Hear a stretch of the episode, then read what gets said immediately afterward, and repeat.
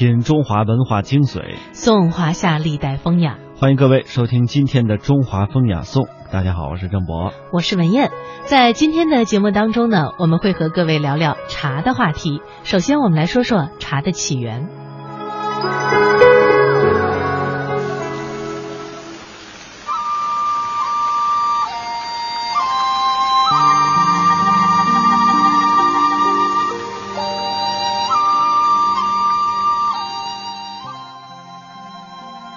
中国是世界上最早发现茶的国家，是茶的故乡。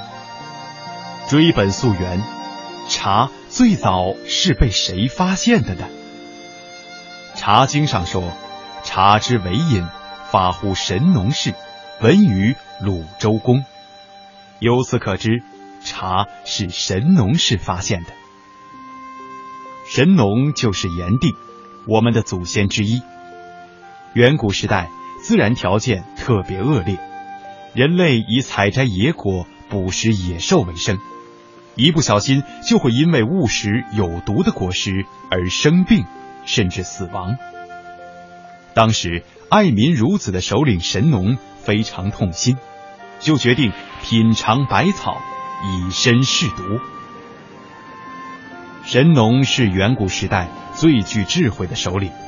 他从来不喝生水，就是在野外尝百草阶段，神农也会架起铁锅，把生水煮熟了再喝。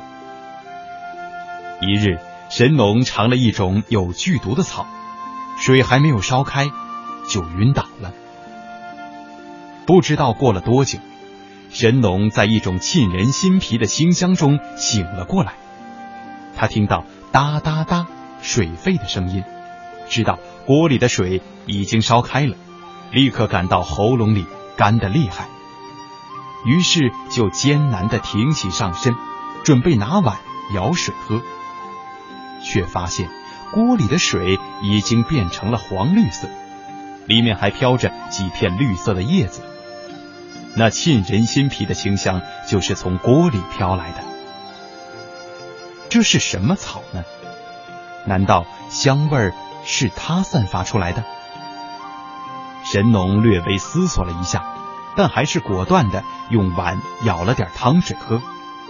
但觉着汤水清香当中略带苦涩，咽下去之后，似乎比开水更加解渴，就又喝了几碗。几个小时之后，神农身上的剧毒居然解了，神农非常开心。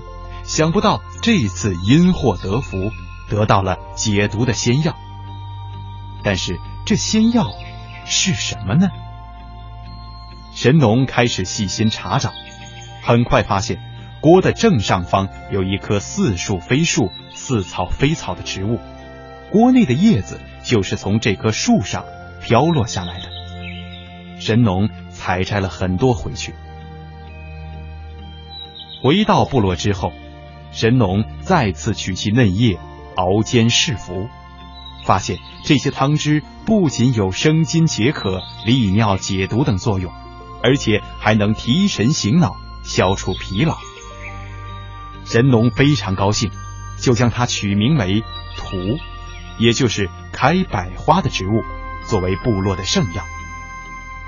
如果部落里有人中毒或者生病，神农就把茶汤分给他们服用，很多病人便痊愈了。由此，茶在人类社会正式登场。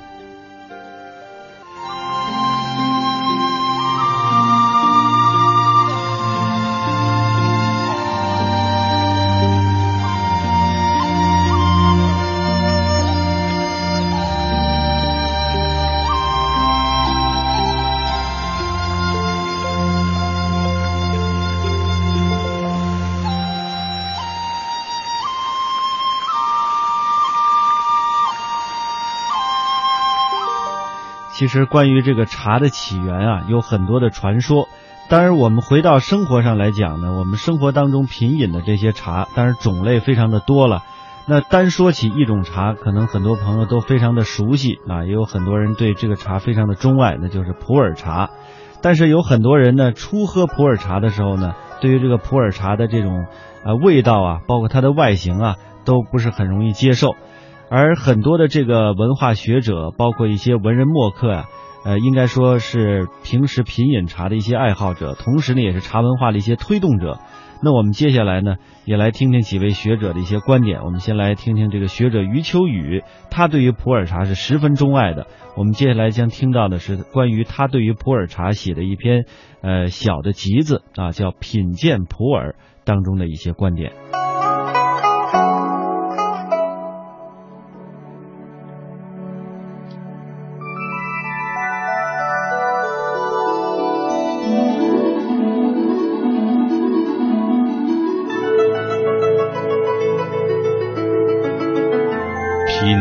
普洱，余秋雨。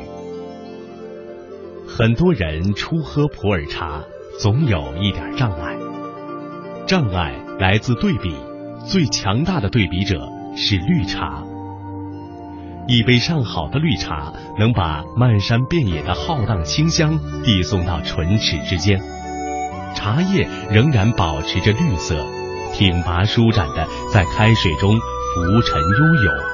看着就已经满眼舒服，凑嘴喝一口，有一点草本的微涩，更多的却是一种只属于今年春天的芬芳，新鲜的可以让你听到山坳白云间燕雀的鸣叫。与它们生长的不远的红茶金骏眉也展现出一种很高的格调，平日喝的不少。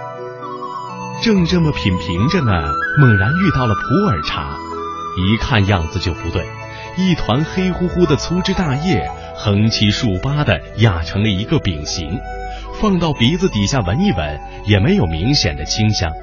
抠下来一撮，泡在开水里，有浅棕色漾出，喝一口，却有一种陈旧的味道。人们对于食物已经习惯于挑选新鲜。因此，对陈旧的味道往往会产生一种本能的防范，更何况市面上确实有一些制作低劣、存放不良的普洱茶，带着近似煤锅盖的气息，让试图深入的茶客扭身而走。但是，扭身而走的茶客又停步犹豫了，因为他们知道，世间有不少热爱普洱茶的人，生活品质很高。难道？他们都在盲目的热爱煤锅盖，而且这些人各有自己的专业成就，不存在炒作和忽悠普洱茶的动机。于是，扭身而走的茶客开始怀疑自己，重新回头，试着找一些懂行的人，跟着喝一些正经的普洱茶。这一回头，性命交关。如果他们还具备着拓展自身饮食习惯的生理弹性，如果他们还保留着发现至高口舌感觉的生命惊喜，那么事态就会变得比较严重。这些一度犹豫的茶客很快就喝上了，再也放不下。这是怎么回事儿？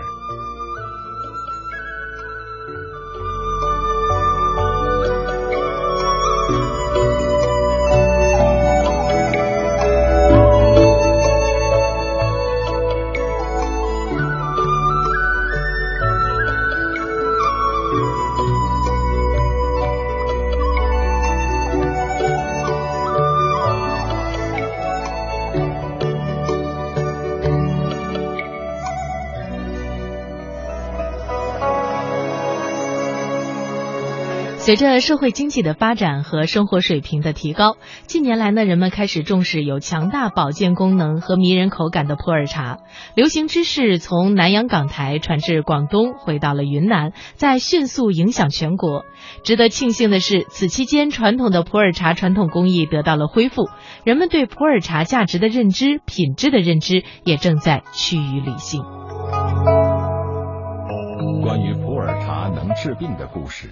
在布朗族人那里已经传说了一千七百多年。他们之所以在后来的日子里祖祖辈辈种植茶叶，就是因为普洱茶曾经挽救了他们的祖先，才使得这个族群保留到了今天。布朗族的老人们都知道这样一段历史：一千七百多年前，他们的祖先从北方迁徙到现在居住的地方时，整个部落曾被疾病折磨的濒于灭绝。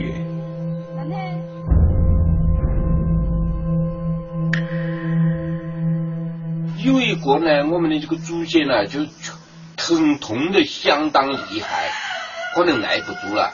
呃，在这个时候他也没有办法，只好呢，他就不知不觉呢，从这个头上采了一批叶子，含在嘴里面，慢慢呢就睡着了，啊，睡着了。等到他醒来的时候呢，就觉得身上的疾病呢，慢慢的消除了。那个派人就问他：“你到底含的那批叶子是哪棵树？”他就说：“不也，就是我靠的这棵。”呃。那么派人就把所有的族亲啊，呃，村民啊叫起来，呃，大家都爬到那个树头上去采那个树叶吃，啊，果然这个采大家吃了这个呃树叶以后啊，就觉得，慢过了几天以后，大概一个星期以后呢，整个族群的这个疾病就慢慢慢的好转了。传说中能够治病救人的这种植物，后来被定居下来的布朗族人引种、栽培和驯化，最终培育成了茶树。它的叶子经过加工制作，就是今天的普洱茶。我们的这个关于茶的话题继续围绕着普洱茶来展开。在刚开始播放的那段音频当中，我们听到了学者余秋雨先生啊。他这样说，他和普洱茶的相遇。他说：“只要你一喝上，就再也放不下了。”那究竟是什么原因让他放不下的呢？我们再来进一步的了解。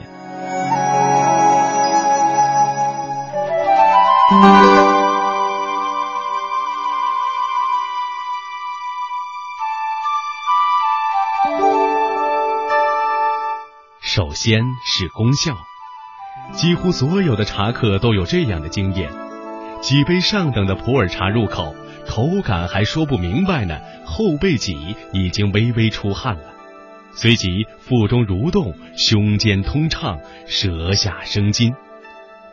我在上文曾以轻盈二字来形容绿茶，而对普洱茶而言，则以自己不轻盈的外貌换得了茶客身体的轻盈，这可了不得。想当年，清代帝王们胯下马背过起宫廷生活，最大的负担便是越来越肥硕的身体。因此，当他们不经意的一喝普洱茶，便欣喜莫名。雍正时期，普洱茶已经有不少数量进贡朝廷。乾隆皇帝喝了这种让自己轻松的棕色净液，就到茶经中查找。没查明白，便嘲笑陆羽也捉了。据说他还为此写了诗：“点成一碗金镜露，品全陆羽应残拙。”他的诗向来写的不好，我当然不会去考证。但如果真用金镜露来指称普洱茶，还算说得过去。其次是口味。如果普洱茶的好处仅仅是让身体轻盈健康，那它也就成了保健药物了。但它最吸引茶客的地方还是口感。要写普洱茶的口感很难，一般所说的樟香、兰香、荷香等等，只是一种比拟，而且是借着嗅觉来比拟味觉。世上那几种最基本的味觉类型，与普洱茶都对不上。即使在茶的天地里，那一些比较稳定的味觉公认，如绿茶、乌龙茶、红茶、花茶系列所体现出来的味道，与普洱茶也不对路。总之，与这一些类型化、准类型化的味觉定型相比，普洱茶显得暧昧、含糊、内敛，因此也难以言表。第三是深度。与人们对其他美好饮食的记忆不同，普洱茶的心理仓贮，空间幽深，趋向繁密，风味精微，这就有了徜徉探寻的余地，有了千言万语的对象，有了玩得下去的可能。相比之下，只有法国的红酒才有类似的情形。以上这三个方面大体概括了普洱茶那么吸引人的原因，但是要真正说清楚普洱茶，不能仅仅停留在感觉范畴。普洱茶的核心机密应该在人们的感觉之外。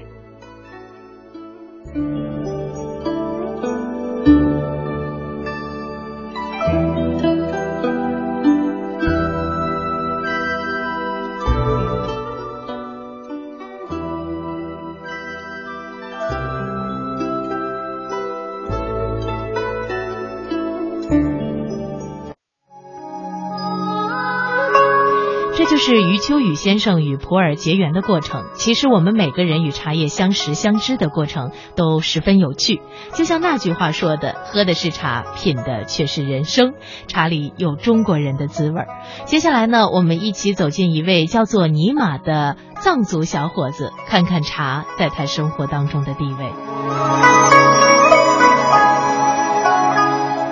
尼玛是个康巴汉子。从六岁起就跟随父亲逐水草而居，四处流浪，几乎走遍了整个藏区。尼玛最清楚，对藏人来说，茶是像生命一样宝贵和重要的东西。没有吃的可以找到牦牛，找到奶，但是如果找不到黑黑的从遥远的云南来的那片茶叶，人就没有力气，就会生病。在生活中，茶始终是民间的、亲和的、充满人情意味，而为平常日子里不可离弃的饮品。无论在中国还是在其他国家，过去如此，今天也是如此。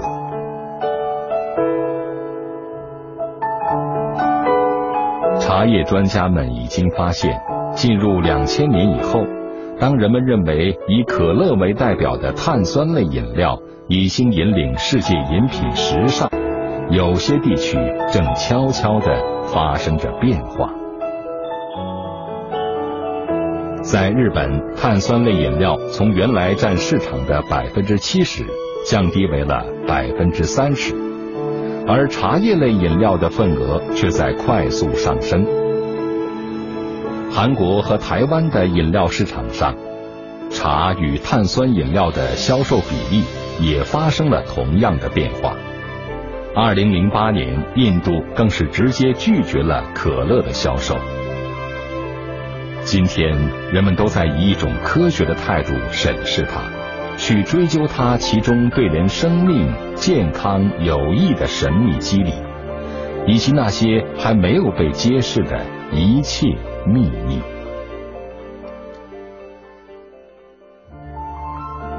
千百年来，无数古老的茶树在云南的大山深处默默的伫立着，它们为人类呈现着绿色的生命，并成就着人们对这份生命无限遐想的空间。千百年来，这一脉绿色的树叶飘动在人们的杯中。饮茶早已成为传统和习俗，无论是皇亲国戚还是平民百姓，都无法不予以这片普普通通的叶子一份尊重。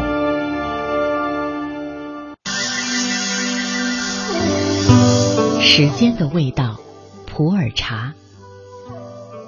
对于倾情于普洱茶的茶人和茶迷，陈年普洱茶。是一种有着记忆的茶品。作为一种向后看的茶，陈年普洱浸润着岁月的蜜香，在它的浓眼和醇厚当中储藏着时间的重量，在经历了岁月的尘埃和命运的沧桑后，变得老成持重。品饮它们，就像是在品读历史和尘封的那些往事。我每每面对那些数十年的陈年普洱茶饼。总是热泪盈眶，我总是在想，那个为我在几十年前准备茶的人，我跟他是否有着一种命定的机缘？陈年普洱茶，这能喝的古董，时间犹如那些沉默的平凡而普通的制茶人，默默的参与了创造。在光阴的手掌里，一切都显得自然而平实。那作为普洱茶灵魂的发酵过程，就在茶的内部静悄悄地实施着革命和创造。这一切没有刻意，一切都遵循着时间的过程。一柄茶的内质只属于时间和时间赐予的机缘，这就像一次路途上的相遇，一次宿命的恋爱。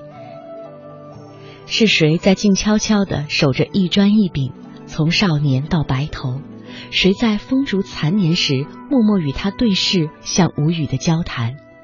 一个在青年时期会为自己的晚年准备茶品的人，定是热爱他的生活、热爱他的人生的人，也一定是对未来充满了希望的人。这样的人，他一定不会虚度光阴，透支自己的年华；他也不会因为劳碌、因了奔波就丢失了风雅。他会留下一份斯文。给他的陈年普洱茶。一个人在年少的时候就品尝了陈年普洱的人，会是一个怎样的人？是悲观主义者还是乐天派？我总认为，最好的陈年普洱茶最好不要在年少的时候就品到，否则呢，他会承受不住那份时间的重量。今天的陈年普洱得益于昨天的收藏者。而明天的陈年普洱要寄希望于今天的收藏者。作为一个爱茶之人，平时呢收藏一些青砣、青饼和青砖，体验一下历史对茶的雕塑过程。时间对茶的风格有积累的作用，是一件既有意义又相当有趣的事。在这个过程当中，你不能急躁，只能等待和守候。一个真正懂得品饮普洱茶的人。他总是能够买很多的新茶，藏少量的旧茶，在交替品饮的过程当中，延续着自己对普洱茶的喜好和追求。品茗陈年普洱，其实就是品味漫漫人生。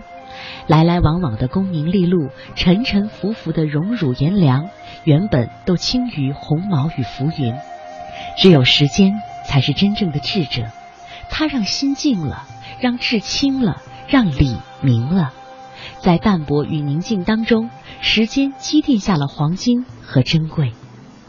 越陈越香是普洱茶最为独特的风味与特色。这陈不是老，这香也不是一般意义上的香，它不仅仅是属于嗅觉，更多的是属于心灵。这样的香是高香，是有了境界的香，是茶香、茶韵、茶气和茶姿的结合体。不同的质量，不同的环境，不一样的时间，造就的是独特的滋味与韵味。这世界上找不到两片同一种沉香和陈年普洱茶，就像树上长不出同样的两片树叶一样。即使是同一片陈年普洱，将其泡饮，变化前后还是万水千山，品茗者也品到的是不一样的滋味。